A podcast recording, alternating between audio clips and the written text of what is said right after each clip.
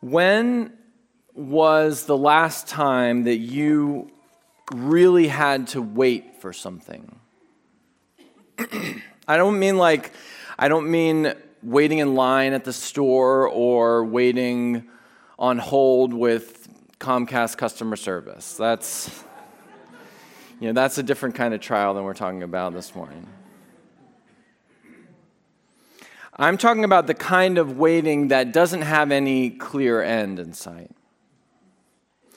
Waiting for something that you desire deeply with no certainty that you will ever obtain it. Waiting for a new job or a promotion. Waiting for a difficult marriage or a difficult relationship to improve waiting to find a spouse, waiting for a friend or loved one to come into a relationship and, with Jesus, to meet Jesus. Waiting for the results of a medical test or a clean bill of health. Waiting to get pregnant. Waiting for the darkness of depression to lift. The passage we're looking at this morning is about this kind of waiting. It's a waiting that aches with longing at the deepest parts of our soul. It's a, it's a waiting that gnaws at our minds as we lie awake at night. It's a waiting that calls into question some of our most deeply held beliefs and convictions. And it's a kind of waiting that I believe God uses in the life of every single believer, everyone who would come and follow him to some extent or another. I've called this message In the Waiting Room with Jesus. Let's pray. Father, I really believe that you desire to do something this morning. I believe that every time we gather together that your spirit is active. I believe that every time your word is proclaimed, it is living and active and it doesn't return void. So Lord, I pray that you would accomplish in us everything that you intend this morning. I pray that you would help me by your Spirit to clearly articulate the truth that we find here in your word. I pray that you would remove by your Spirit distractions that might draw us away from receiving from your word, taking root and implanting in our hearts and bearing fruit.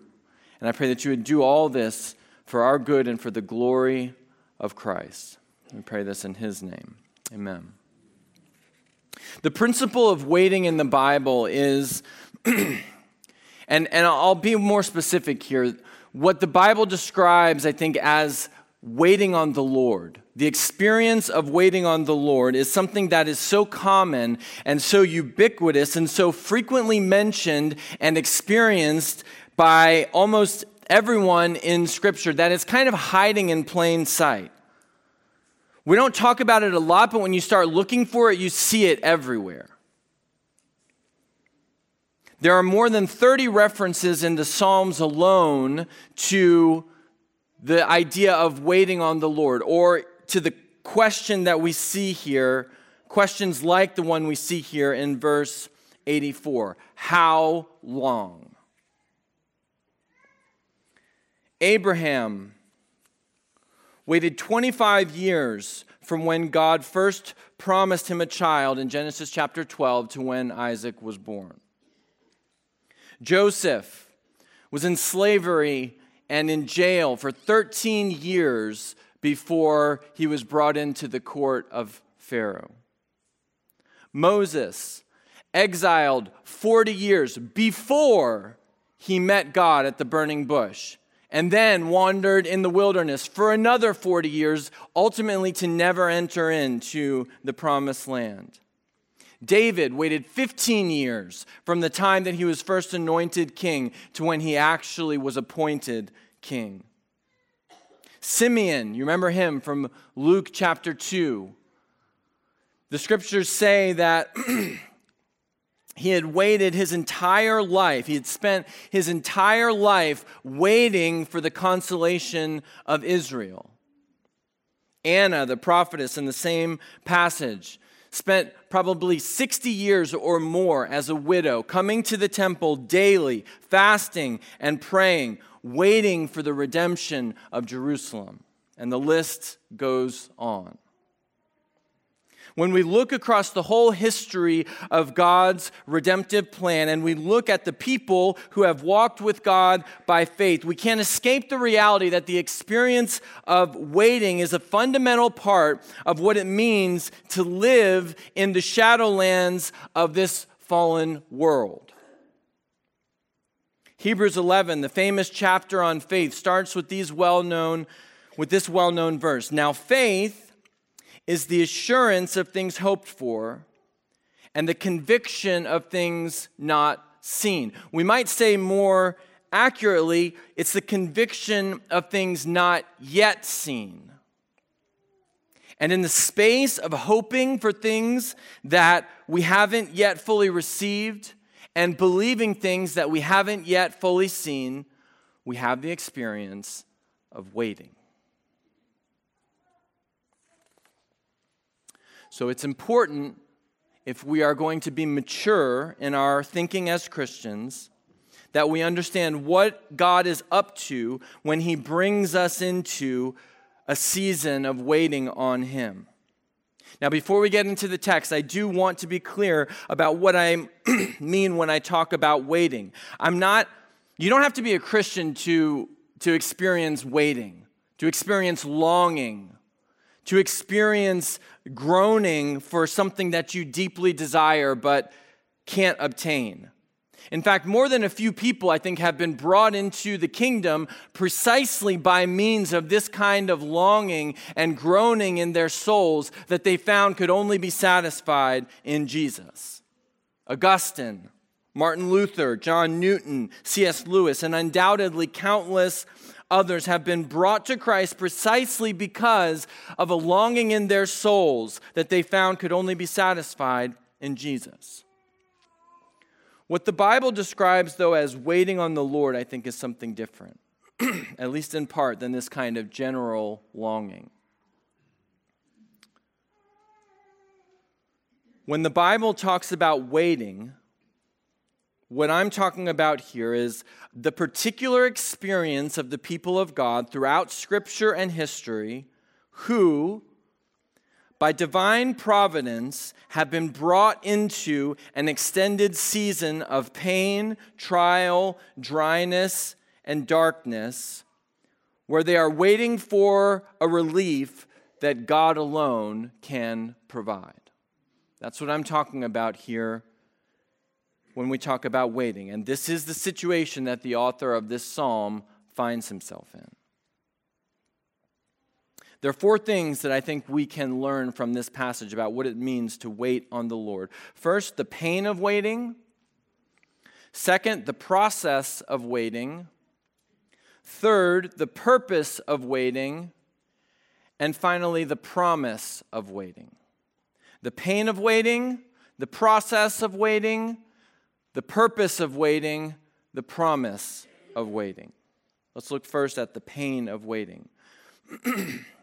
this text, we'll come back to it, I'll, I'll, show you some examples. It's dripping with a sense of aching pain.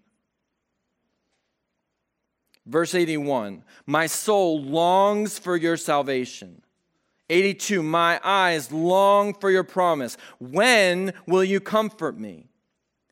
I've become like a wineskin in the smoke. We'll come back to that. Verse 83. How long must your servant endure? This is the desperate cry of someone who feels like they're at the end of their rope, they have nothing left to give. I did some reading on this, on the image of a wineskin in the smoke. I think it's a very vivid image, but I don't quite understand what it means. Most commentators seem to agree that it's intended to communicate something that's dried, shriveled, blackened, brittle, of no earthly use. A new wineskin was soft, flexible, pliable. But the idea here is after the wine is gone, the wineskin doesn't have any more use. It gets hung up someplace in the cooking area of a tent or a house where the fire is, and over time, the heat and the smoke from the fire just drain it, dry it out, suck out the life. The psalmist here is hurting. And it's not just the pain of a bad day, the car breaking down, the kids out of control. It's not even the it's not even the pain of an urgent crisis, like my enemies are right at the door, and if something doesn't change right now, I'm done for. All of those situations and circumstances have their own pain and they come with their own challenges and trials. And please don't hear me trying to, to minimize the, the pain or the, the challenge of any trial that you might be going for, going through. But I do believe that there is a unique kind of pain that comes from a trial that has no end in sight. A trial that leaves you feeling empty and dry, weak and worn out. And apart from a miraculous intervention, there is no indication that this situation is going to change anytime soon. We see this over and over again throughout the Bible. When God brings his people into seasons of waiting on him, of prolonged trial, it almost seems from a uh, where it seems like from a human perspective there's just no no end in sight. There's there's no hope. Joseph he gets sold into slavery and that's bad. I mean that's a bad day when that happens. But it seems like things are looking up and then he gets accused and thrown in jail and probably spends most of those 13 years sitting in a jail cell. Job, obviously, very famous example of waiting on the Lord, has a really bad day. Loses all of his livestock, all of his servants, his children, his health. But then his relationships start to untangle, and he spends a long time just sitting in it. No hope in sight.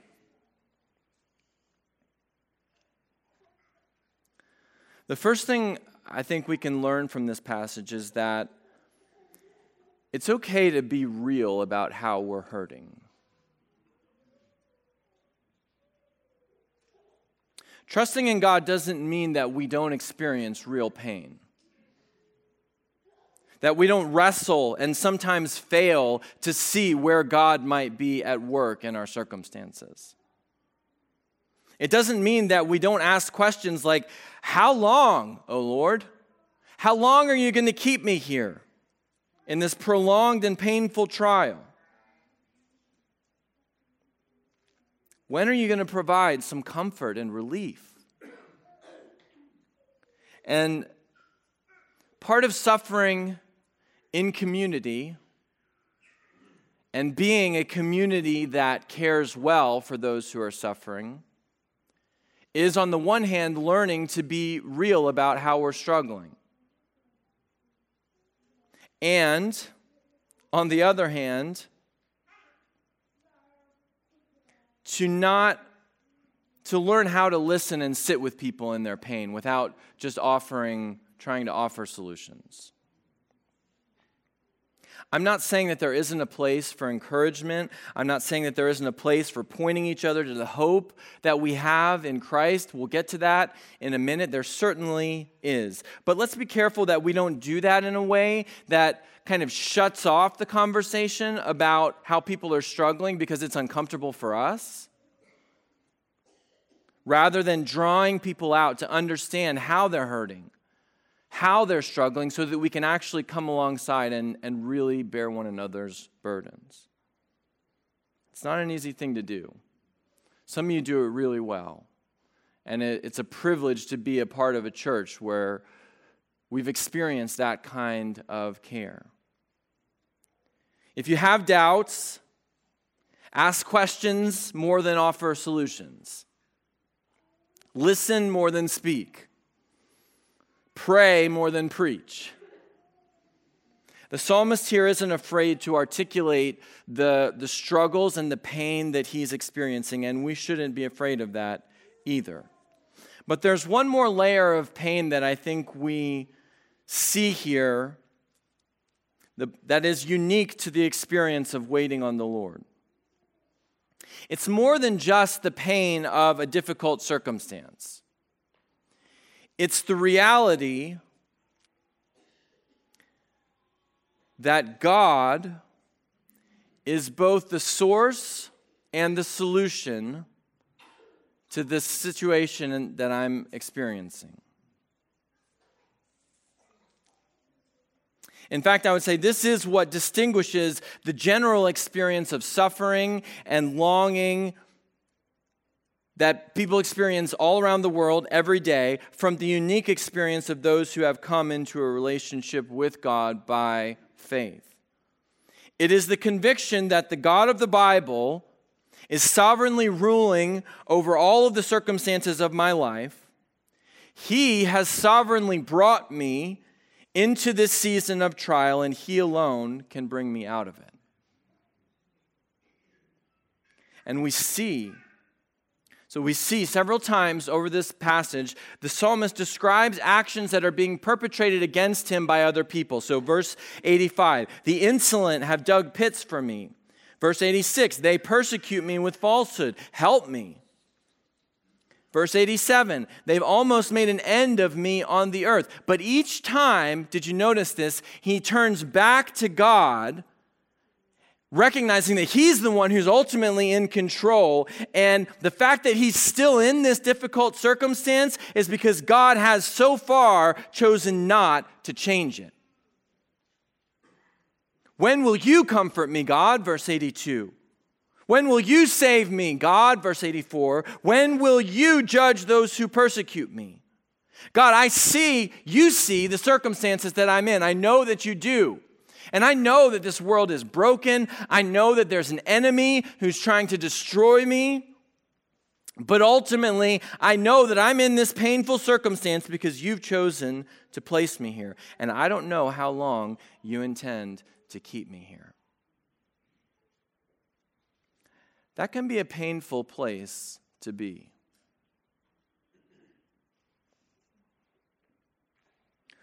When we start scanning the promises of Scripture and wondering if they're really true, what does it, what does it really mean when Psalm 34 says that those who lack the Lord seek no good thing? or that the Lord is near to the brokenhearted. He doesn't feel near right now. Or that the Lord delivers the righteous from all their afflictions. It's not been my experience right now. What does Psalm 103 mean when it says, The Lord heals all your diseases? and he satisfies you with good. What does Romans 8:28 really mean when it says God is working all things together for good? I'm having a hard time seeing that right now. Are these promises really true? Do they really apply to me? Maybe I'm the problem. Maybe I don't have enough faith. Maybe I'm being punished for something. Or have I just misunderstood what these promises actually mean?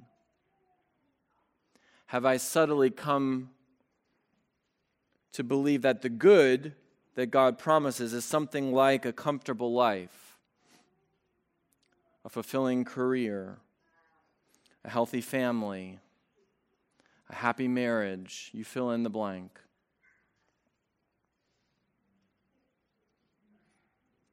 Have I actually deep down been thinking of God more like a genie or an insurance policy than the pearl of greatest price?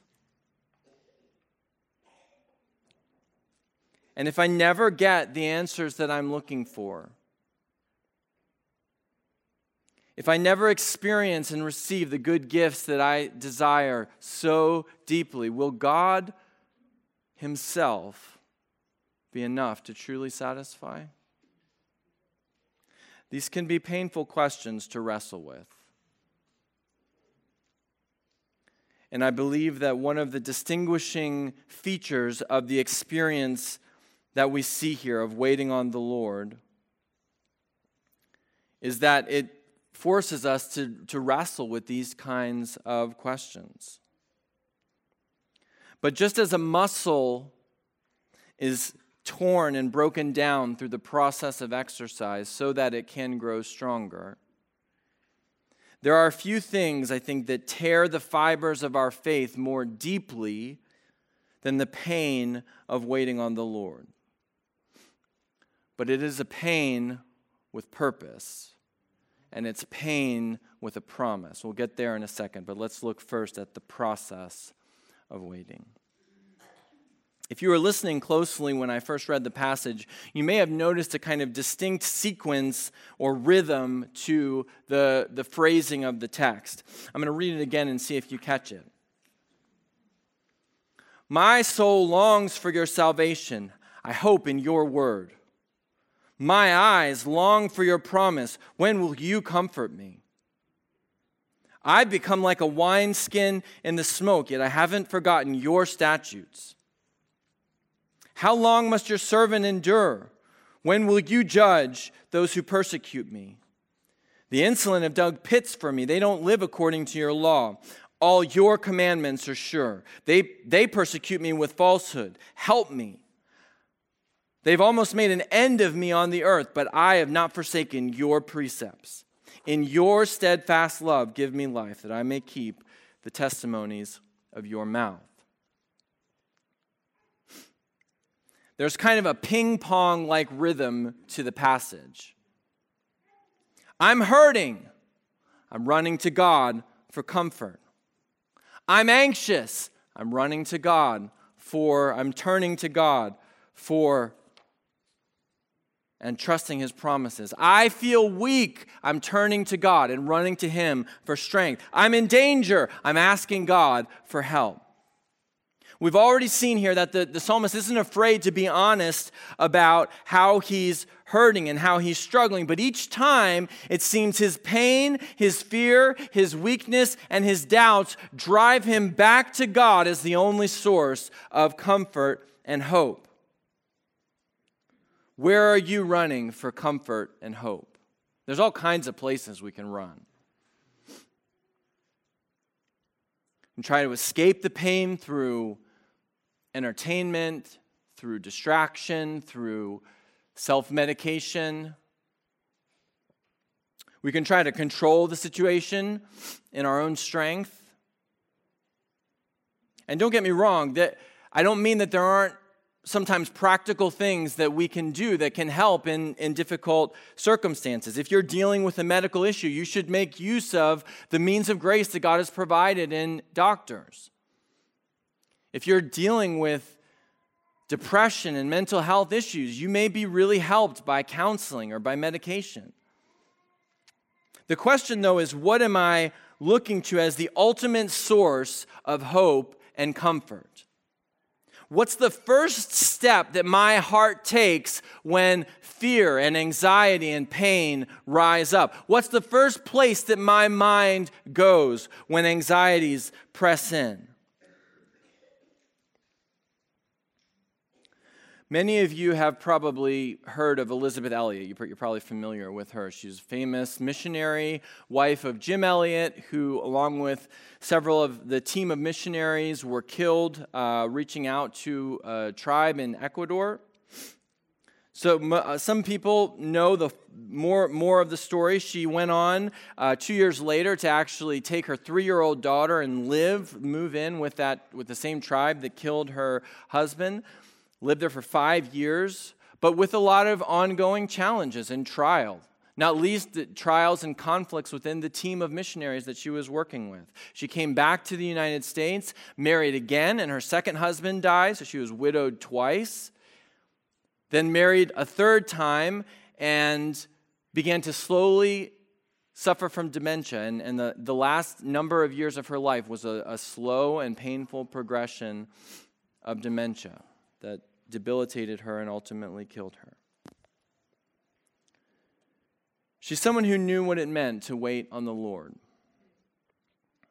And if you're looking for a practical guide for how to walk through suffering, particularly the kind of long, prolonged trial that I'm talking about, I, I, would recommend to you this book, Suffering is Never for Nothing. I, it is the most practical resource that I've found.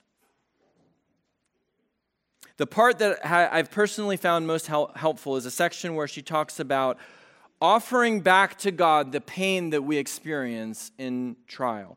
Now, I can't do justice to the full explanation and argument that she builds here, so I'll let you read the book. But in this particular section, she's building off of and expanding off of Psalm 51, verse 17, where it says, The sacrifices of God are a broken spirit a broken and contrite heart, O God, you will not despise. She says again and again, I've had people say to me, How do you handle loneliness? And I say, I can't handle loneliness. They ask, Well, didn't you spend a lot of time alone in the jungle? I inevitably reply, Yes, I did. I spent a good many more years alone than I did married. They return, Well, how did you handle it? To which I reply, I didn't. I couldn't. I have to turn it over to someone who can handle it. In other words, my loneliness became my offering. And so, if God doesn't always remove the feeling of loneliness, it is in order that every minute of every day, perhaps, I have something to offer up to Him and say, Lord, here it is. I can't handle it. She uses loneliness as a specific example here, and maybe that's relevant for some of you. But the point she's making is that whatever feeling you have that just feels too much to bear, whatever pain you have that's overwhelming and stifling, maybe God has given that to you as a gift that you can offer back to Him. It's an invitation to run to Him in your pain. And the reason I find this so helpful is because it gives me something to do when I feel like there's nothing else I can do.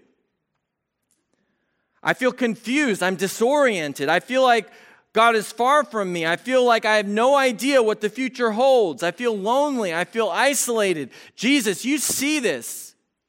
I don't know what to do with it. I can't handle it. Here it is. This is the process of waiting on the Lord. I feel overwhelmed, I bring it to Jesus. I feel afraid, I bring it to Jesus. I'm confused and disoriented, I bring it to Jesus. I'm struggling to believe that God is even real or that He's in control of the situation.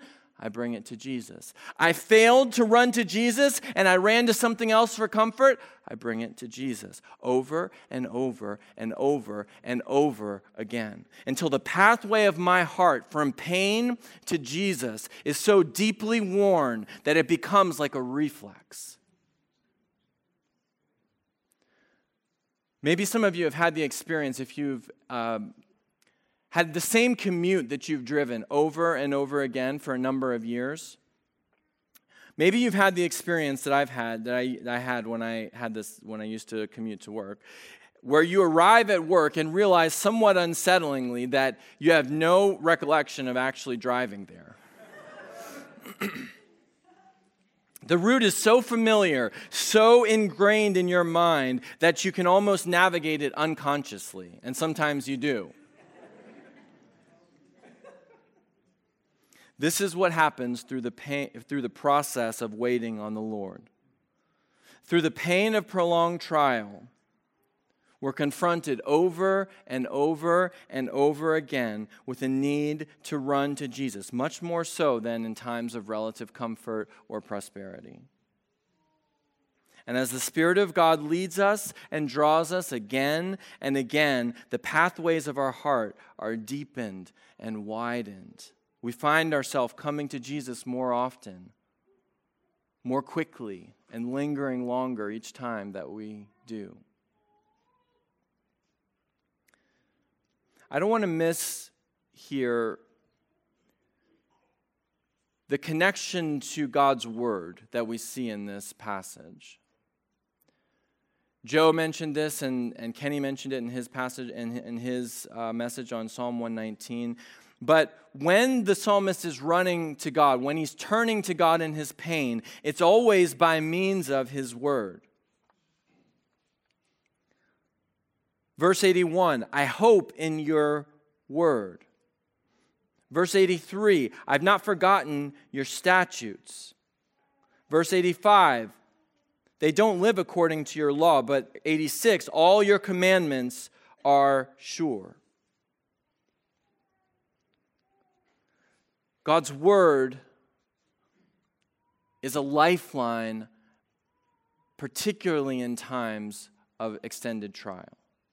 And I would just offer this very practical recommendation if you're in this kind of season.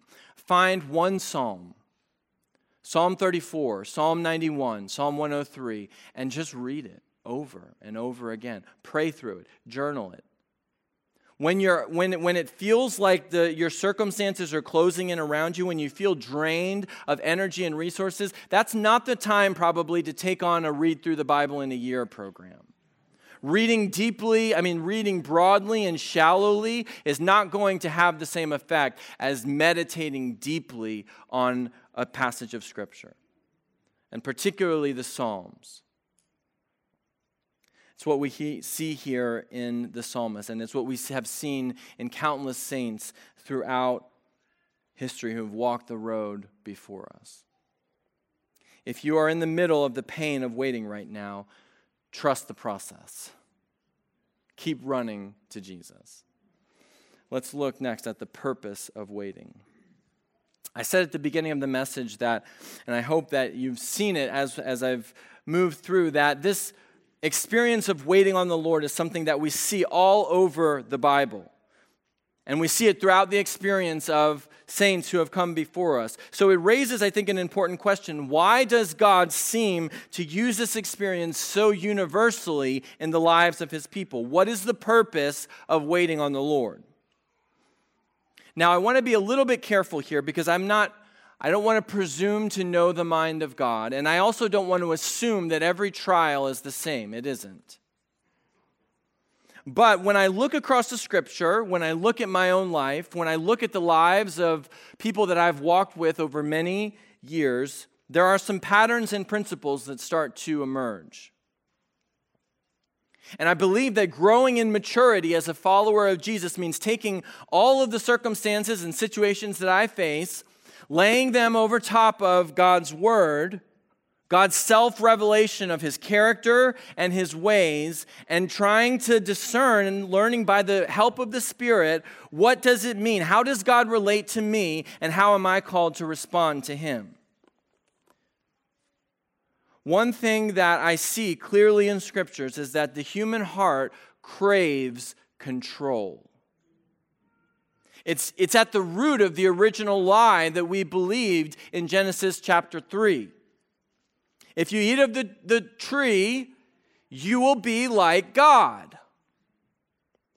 You'll be independent. You won't need God anymore. You'll be in control.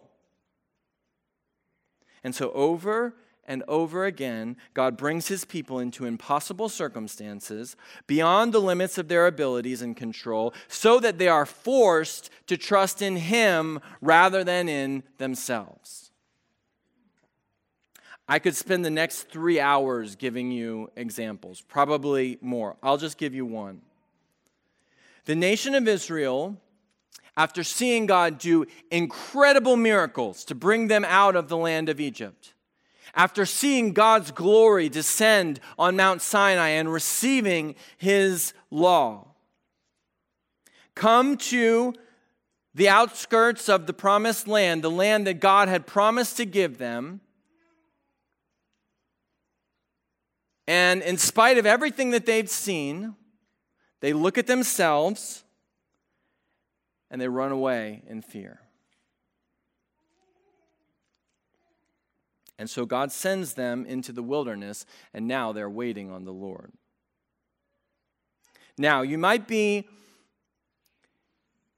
you might be saying, well, that was punishment for their disobedience, for their failure to trust God. And that's true. All of the adult generation that failed to trust God and enter into the promised land died in, in the wilderness. But there's actually something far deeper, I think, that God was doing through that experience. And we see it in Deuteronomy chapter 8. When the new generation comes back to the promised land, they're standing on the outskirts, ready to enter in. Moses reminds them of what God has done over the last 40 years. He says this in Deuteronomy 8 2 through 3.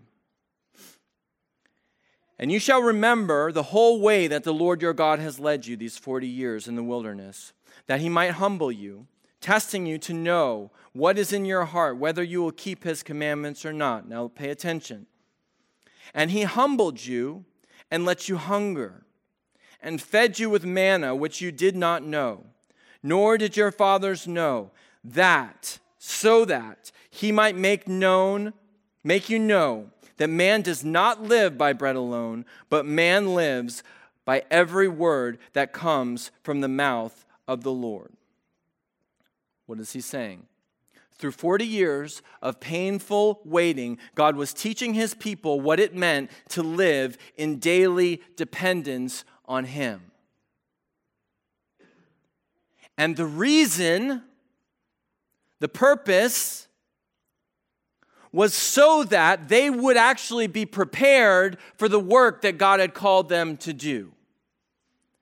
God took them, He taught them what it meant to live in daily dependence on Him so that they would be ready to enter into the promise that He had given them, to enjoy the blessings that He had prepared for them.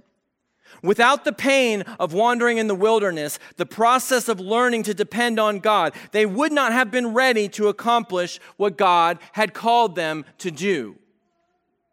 Without the pain of slavery and jail, the process of being humbled and learning to listen to the voice of God, Joseph would not have been ready for the work that God had called him to do in Egypt. Without the pain of wandering and, and waiting in the wilderness, running from Saul, hiding, fearing for his life, and learning to trust God for his daily protection, his daily provision, David would not have been ready to accomplish the work that God had called him to do. Even Jesus, we read in Hebrews 5 8, learned obedience through the things that he suffered. Don't ask me to explain that now. And we see it here in this passage as well when we come to verse 88. In your steadfast love, give me life, that, so that I may keep the testimonies of your mouth. What is the result of the trial that the psalmist has endured? That his life would bring glory to God. Friends, God loves us too much to allow us to settle for the cheap pleasures and the shallow accomplishments that this world offers. Even good things, a comfortable life, a successful career, a happy marriage, kids that are healthy and well behaved and successful. You fill in the blank of the things that you desire deeply. They're not bad things. Please don't misunderstand me. We should praise God for the seasons where He provides those things. But let's also remember that He's created us for a lot more.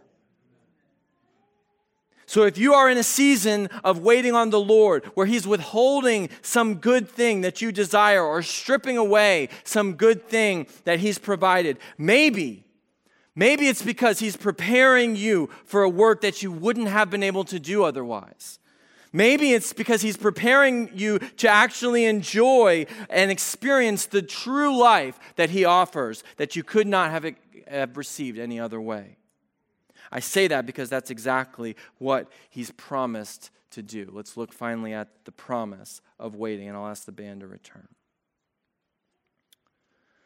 Verse 82 the psalmist says, My eyes long for your promise. The question this raises for me is what exactly is the promise that the psalmist is looking for? We know, both from scripture and from experience, that God has not promised to give us comfortable, pain free lives. That's not a promise any of us should hold on to.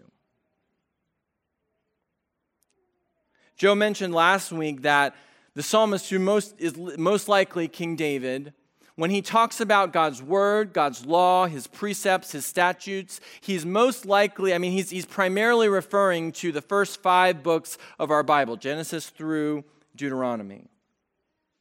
And this section of Scripture certainly includes some promises promises for those who would keep the law and obey the law perfectly, promises of judgment on those who don't keep the law.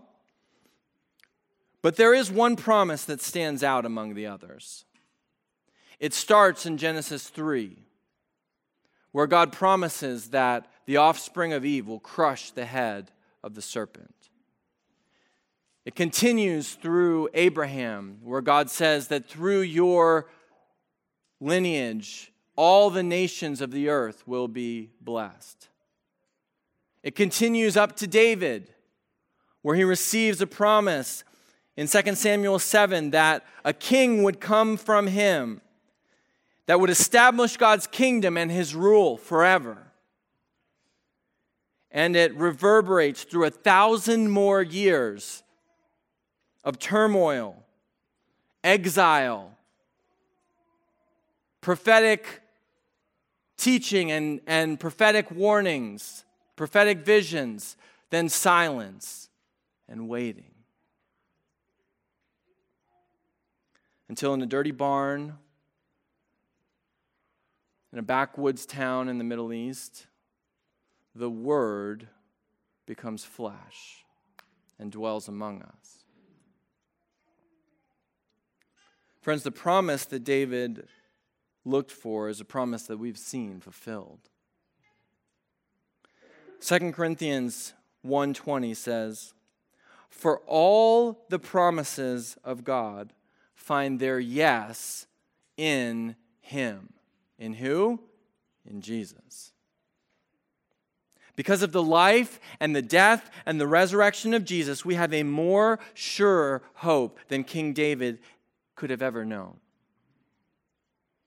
When we read passages like Psalm 34 19, where it says, Many are the afflictions of the righteous, but the Lord delivers him out of them all. We don't have to wonder if we're righteous enough for that promise to apply to us.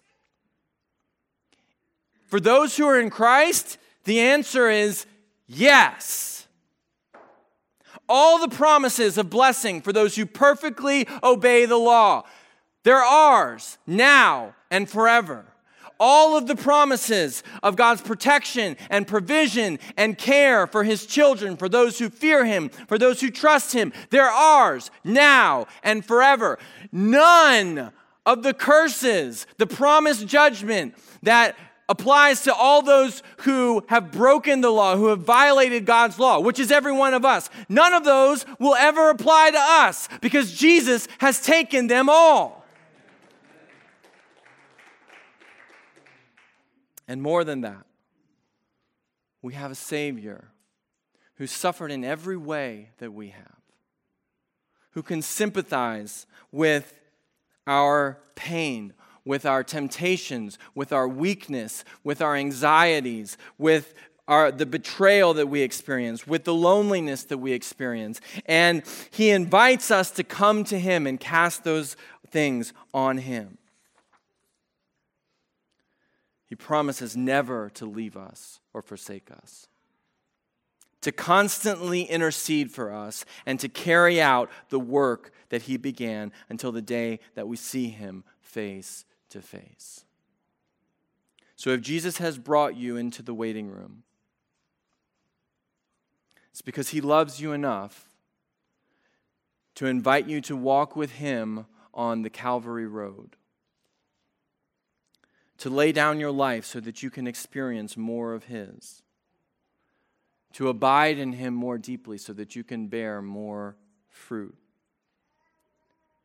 and to lay hold of a glory, an eternal weight of glory beyond comparison that's prepared for all those who would take up their cross and follow Him. Let's pray. Father, thank you that we are the recipients of this kind of promise. That in your love, in your mercy, in your kindness, you've broken into our sinful hearts, many of us, and opened our eyes to see you for who you are. Father, I pray for those who haven't yet experienced that. I pray that you would open eyes to see the, the great Savior that Jesus is. And I pray for all those who are suffering right now, who are struggling to see that and struggling to believe that. I pray that the promises of your word, that the nearness of your presence in Jesus would be a comfort and would be a strength and support in their time of need. In Jesus' name, amen.